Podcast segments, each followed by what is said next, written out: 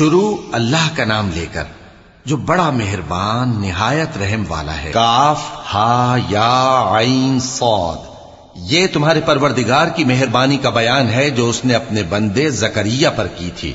جب انہوں نے اپنے پروردگار کو دبی آواز سے پکارا اور کہا کہ، اے میرے پروردگار، میری ہڈیاں بڑھاپے کے سبب کمزور ہو گئی ہیں اور سر سفید بالوں کی وجہ سے چمکنے لگا ہے۔ اور اے میرے پروردگار، میں تجھ سے مانگ کر کبھی محروم نہیں رہا، اور میں اپنے بعد اپنے بھائی بندوں سے ڈرتا ہوں، اور میری بیوی بانج ہے، پھر بھی مجھے اپنے پاس سے ایک وارث عطا فرما، جو میری اور اولاد یعقوب کی میراث کا مالک ہو۔ اور اے میرے پروردگار، اس کو خوش اخلاق بنائی ہو فرمایا، اے زکریہ، ہم تم کو ایک لڑکے کی بشارت دیتے ہیں، جس کا نام یاہیا ہوگا۔ اس سے پہلے ہم نے اس نام کا کوئی شخص پیدا نہیں کیا۔ انہوں نے کہا کہ پروردگار میرے ہاں کس طرح لڑکا ہوگا جبکہ میری بیوی بانج ہے اور میں بڑھاپے کی اس حالت کو پہنچ گیا کہ سوکھ گیا ہوں۔ حکم ہوا کہ اسی طرح ہوگا۔ تمہارے پروردگار نے فرمایا ہے کہ مجھے یہ آسان ہے اور میں پہلے تم کو بھی تو پیدا کر چکا ہوں اور تم کچھ چیز نہ تھے۔ کہا کہ پروردگار، میرے لیے کوئی نشانی مقرر فرما۔ فرمایا، نشانی یہ ہے کہ تم صحیح و سالم ہوتے ہوئے تین رات دن لوگوں سے بات نہ کر سکو گے۔ پھر وہ عبادت کے حجرے سے نکل کر اپنی قوم کے پاس آئے تو ان سے اشارے سے کہا کہ صبح و شام تسبیح کرتے رہو۔ فرمایا، اے یاہیا ہماری کتاب کو مضبوطی سے تھامے رہو۔ اور ہم نے ان کو لڑکپن ہی میں دانائی عطا فرمائی تھی اور اپنے پاس سے شفقت اور پاکیزگی دی تھی۔ اور وہ پرہیزگار تھے اور وہ اپنے ماں باپ کے ساتھ نیکی کرنے والے تھے اور سرکش اور نافرمان نہیں تھے۔ اور جس دن وہ پیدا ہوئے اور جس دن وفات پائیں گے اور جس دن زندہ کر کے اٹھائے جائیں گے، ان پر سلام ہے۔ اور کتاب یعنی قرآن میں مریم کا بھی تذکرہ کرو۔ جب وہ اپنے لوگوں سے الگ ہو کر مکان کے مشرقی حصے میں چلی گئیں، پھر انہوں نے ان کی طرف سے پردہ کر لیا۔ تو ہم نے ان کی طرف اپنا فرشتہ بھیجا، سو وہ ان کے سامنے ایک خوبصورت مرد کی صورت میں آیا۔ مریم بولی کہ اگر تم پرہیزگار ہو تو میں تم سے بچنے کے لیے رحمان کی پناہ لیتی ہوں۔ فرشتے نے کہا کہ میں تو تمہارے پروردگار کا بھیجا ہوا یعنی فرشتہ ہوں اور اس لیے آیا ہوں کہ تمہیں پاکیزہ لڑکا بخشوں۔ مریم نے کہا کہ میرے ہاں لڑکا کیوں کر ہوگا جبکہ مجھے کسی مرد نے بطور شوہر چھوا تک نہیں اور میں بدکار بھی نہیں ہوں۔ فرشتے نے کہا کہ یوں ہی ہوگا۔ تمہارے پروردگار نے فرمایا کہ یہ مجھے آسان ہے اور میں اسے اسی طریق پر پیدا کروں گا۔ تاکہ اس کو ہم لوگوں کے لیے اپنی طرف سے نشانی اور ذریعہ رحمت بنائیں۔ اور یہ کام مقرر ہو چکا ہے۔ چنانچہ وہ اس بچے کے ساتھ حاملہ ہو گئیں اور اسے لے کر ایک دور جگہ چلی گئیں۔ پھر درد ذہ ان کو کھجور کے تنے کی طرف لے آیا۔ کہنے لگی کہ کاش میں اس سے پہلے مر چکتی اور بھولی بسری ہو گئی ہوتی۔ تب ان کے ٹیلے کے نیچے کی جانب سے فرشتے نے ان کو آواز دی کہ غمناک نہ ہو۔ تمہارے پروردگار نے تمہارے نیچے ایک چشمہ پیدا کر دیا ہے اور کھجور کے تنے کو پکڑ کر اپنی طرف ہلاؤ، وہ تم پر تازہ عمدہ کھجوریں گرائے گا، تو کھاؤ اور پیو اور آنکھیں ٹھنڈی کرو۔ اگر تم کسی آدمی کو دیکھو تو کہنا کہ میں نے اللہ کے لیے روزے کی منت مانی، تو آج میں کسی آدمی سے ہرگز کلام نہیں کروں گی۔ پھر وہ اس بچے کو اٹھا کر اپنی برادری والوں کے پاس لے آئیں۔ وہ کہنے لگے کہ مریم، یہ تو تو نے برا کام کیا۔ اے ہارون کی بہن نہ تو تیرا باپ ہی برا آدمی تھا اور نہ تیری ماں ہی بدکار تھی، تو مریم نے اس بچے کی طرف اشارہ کیا۔ وہ بولے کہ ہم اس سے کہ گود کا بچہ ہے، کیسے بات کریں؟ بچے نے کہا کہ میں اللہ کا بندہ ہوں۔ اس نے مجھے کتاب دی ہے اور نبی بنایا ہے۔ اور میں جہاں ہوں اور جس حال میں ہوں، اس نے مجھے صاحب برکت بنایا ہے۔ اور جب تک زندہ ہوں، مجھ کو نماز اور زکات کا ارشاد فرمایا ہے۔ اور مجھے اپنی ماں کے ساتھ نیک سلوک کرنے والا بنایا ہے۔ اور سرکش و بدبخت نہیں بنایا۔ اور جس دن میں پیدا ہوا اور جس دن مروں گا اور جس دن زندہ کر کے اٹھایا جاؤں گا، مجھ پر سلام ہے۔ یہ مریم کے بیٹے عیسا ہیں۔ اور یہ سچی بات ہے جس میں لوگ شک کرتے ہیں۔ اللہ کو شایا نہیں کہ کسی کو بیٹا بنائے۔ وہ پاک ہے۔ جب کسی چیز کا ارادہ کرتا ہے تو اس کو یہی کہتا ہے کہ ہو جا تو وہ ہو جاتی ہے۔ اور بے شک اللہ ہی میرا اور تمہارا پروردگار ہے۔ تو اسی کی عبادت کرو، یہی سیدھا رستہ ہے۔ پھر اہل کتاب کے فرقوں نے باہم اختلاف کیا، سو جو لوگ کافر ہوئے ہیں، ان کو بڑے دن یعنی قیامت کے روز حاضر ہونے سے خرابی ہے۔ وہ جس دن ہمارے سامنے آئیں گے، کیسے سننے والے اور کیسے دیکھنے والے ہوں گے؟ مگر ظالم آج کھلی گمراہی میں ہے۔ اور ان کو حسرت و افسوس کے دن سے ڈرا دو، جب بات فیصل کر دی جائے گی اور وہ غفلت میں پڑے ہوئے ہیں اور ایمان نہیں لاتے۔ ہم ہی زمین کے اور جو لوگ اس پر بستے ہیں، ان کے وارث ہوں گے اور ہماری ہی طرف ان کو لوٹنا ہوگا۔ اور کتاب میں ابراہیم کا ذکر کرو، بے شک وہ نہایت سچے تھے، پیغمبر تھے۔ جب انہوں نے اپنے باپ سے کہا کہ، ابا، آپ ایسی چیزوں کو کیوں پوچھتے ہیں جو نہ سنیں اور نہ دیکھیں اور نہ آپ کے کچھ کام آ سکیں؟ ابا، مجھے ایسا علم ملا ہے جو آپ کو نہیں ملا، تو میرے ساتھ ہو جائیے، میں آپ کو سیدھی راہ پر لے چلوں گا۔ ابا شیطان کی پوجا نہ کیجیے بے شک شیطان اللہ کا نافرمان ہے۔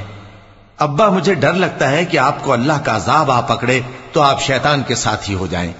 اس نے کہا کہ ابراہیم، کیا تو میرے معبودوں کے خلاف ہے؟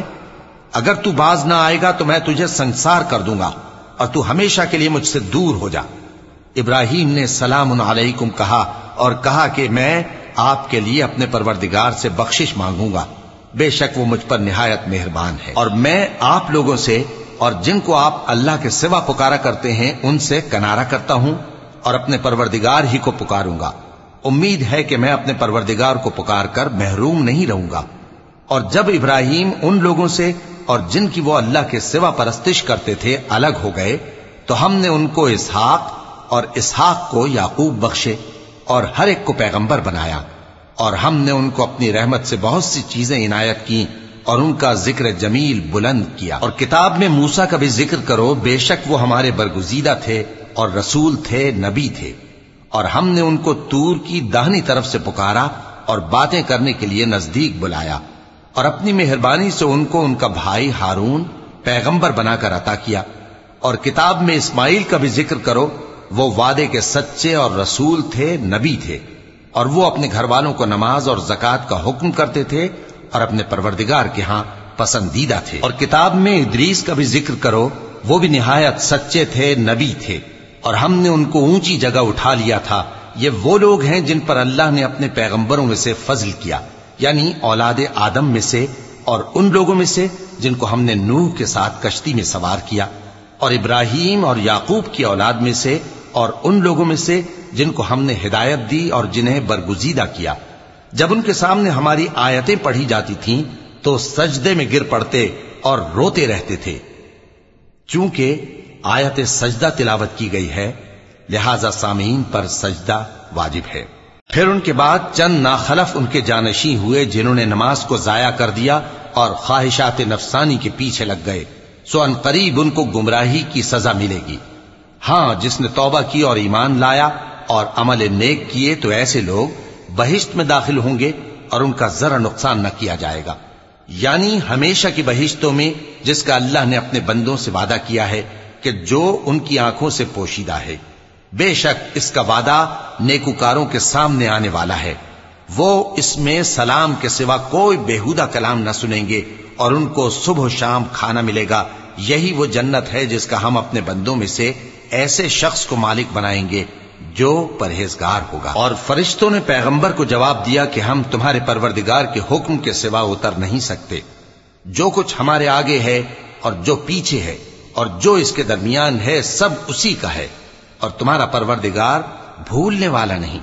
یعنی آسمان اور زمین کا اور جو ان دونوں کے درمیان ہے سب کا پروردگار، تو اسی کی عبادت کرو اور اس کی عبادت پر ثابت قدم رہو۔ بھلا تم کوئی اس کا ہم نام جانتے ہو؟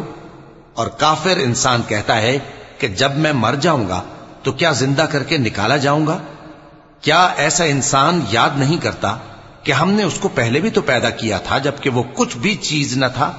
سو تمہارے پروردگار کی قسم، ہم ان کو جمع کریں گے اور شیطانوں کو بھی۔ پھر ان سب کو جہنم کے گرد حاضر کریں گے اور وہ گھٹنوں پر گرے ہوئے ہوں گے۔ پھر ہر گروہ میں سے ہم ایسے لوگوں کو کھینچ نکالیں گے جو رحمان کے مقابلے میں سخت سرکشی کرتے تھے۔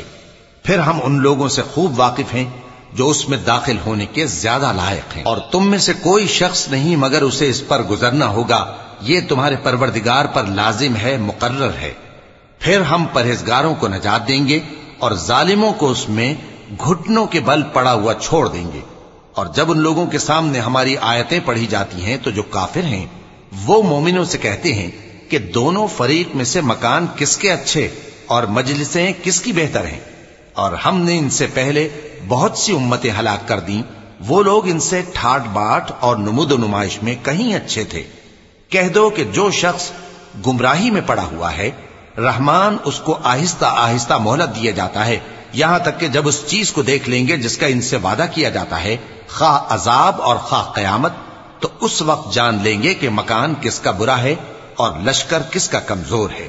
اور جو لوگ ہدایت یاب ہیں، اللہ ان کو زیادہ ہدایت دیتا ہے اور نیکیاں جو باقی رہنے والی ہیں، وہ تمہارے پروردگار کے ہاں سلے کے لحاظ سے خوب اور انجام کے اعتبار سے بہتر ہیں۔ بھلا تم نے اس شخص کو دیکھا جس نے ہماری آیتوں سے کفر کیا اور کہنے لگا کہ اگر میں اثر نو زندہ ہوا بھی، تو یہی مال اور اولاد مجھے وہاں ملے گا؟ کیا اس نے غیب کی خبر پالی ہے یا اللہ کے یہاں سے عہد لے لیا ہے؟ ہرگز نہیں۔ یہ جو کچھ کہتا ہے، ہم اس کو لکھتے جاتے اور اس کے لیے آہستہ آہستہ عذاب بڑھاتے جاتے ہیں۔ اور جو چیزیں یہ بتاتا ہے، ان کے ہم وارث ہوں گے۔ اور یہ اکیلا ہمارے سامنے آئے گا اور ان لوگوں نے اللہ کے سوا اور معبود بنا لیے ہیں تاکہ وہ ان کے لیے موجب عزت ہوں۔ ہرگز نہیں۔ وہ معبود ان کی پرستش سے انکار کریں گے اور ان کے دشمنوں مخالف ہوں گے۔ کیا تم نے نہیں دیکھا کہ ہم نے شیطانوں کو کافروں پر چھوڑ رکھا ہے کہ وہ ان کو خوب اکساتے رہتی ہیں؟ تو تم ان پر عذاب کے لیے جلدی نہ کرو کہ ہم تو ان کے لیے دن شمار کر رہے ہیں۔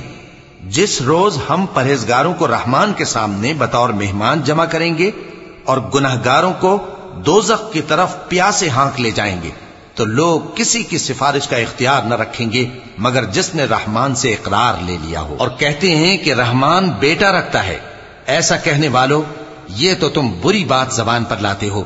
قریب ہے کہ اس جھوٹ سے آسمان پھٹ پڑے اور زمین شک ہو جائے اور پہاڑ پارا پارا ہو کر گر پڑیں۔ کہ انہوں نے رحمان کے لیے بیٹا تجویز کیا۔ اور رحمان کو شایا نہیں کہ کسی کو بیٹا بنائے۔ ہر شخص جو آسمانوں اور زمین میں ہے رحمان کے رو برو بطور بندہ ہی آئے گا۔ اس نے ان سب کو اپنے علم سے گھیر رکھا اور ایک ایک کو شمار کر رکھا ہے۔ اور یہ سب قیامت کے دن اس کے سامنے اکیلے اکیلے حاضر ہوں گے۔